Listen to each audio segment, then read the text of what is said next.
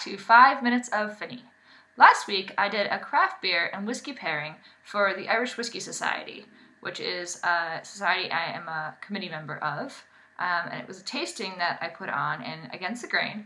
We checked out a bunch of different craft beers, Irish craft beers, and paired them with whiskeys, some Irish and some from other parts of the world, and paired them by flavors. So today I just decided that we'd take one of my pairings and um, I would show you what I did and you could see for yourselves.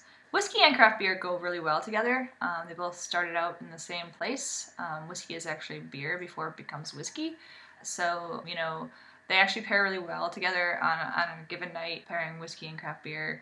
Uh, just the flavors, they, they mesh well. A lot of people will do like a craft beer with a whiskey back, you know, so the flavors mesh. You know, also, like, whiskey and craft beer drinkers both have a very well developed palate, so they can appreciate um, the different flavors and um, the smell and the nose that go into um, whiskey or craft beer. And so, you know, pairing those together um, just kind of brings, you know, a different take on your night when you're out, you know, trying different things together. So I decided I would show you um, one of my favorite um, whiskeys, which is Redbreast, 12 year cask strength. Uh, this is probably one of my favorite whiskeys, top five. The one topping it would be Redbreast 21, which is ridiculously expensive a bottle, 180 euro. Um, so that's kind of out of my price range until I get a sugar daddy. Um, so applications, please. This one is one of my favorites, and uh, so we're gonna be pairing this with one of my go-to beers. Um, it's found at a lot of different pubs, which is great, even pubs that don't carry craft beer. Um, and this is O'Hara's Leann Folláin. It's just a nice, easy drinking stout, really rich flavors, um, and it packs a kick at 6%. Crack open the bottle and pour it in.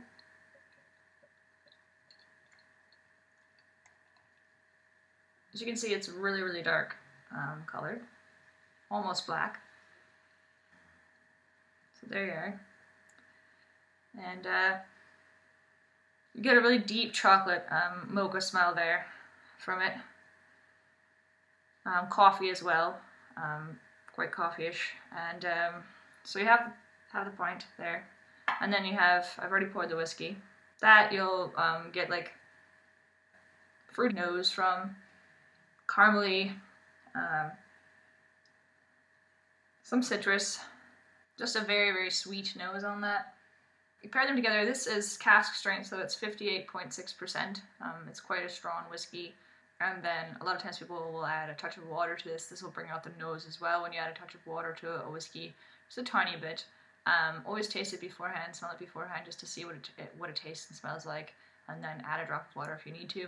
This is six percent, so it's strong as well. So it's a, it's quite a punched, packed pairing as far as the um, alcohol content goes. Um, so obviously, don't be drinking this all night, please. Um, drink responsibly. So if you taste them together, you get the rich chocolate, a bit of vanilla, some coffee,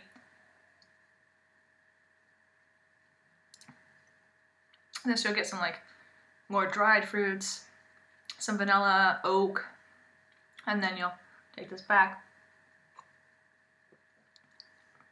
This will really bring out uh, more of the vanilla in this um, when you drink them side by side. Go back to the whiskey.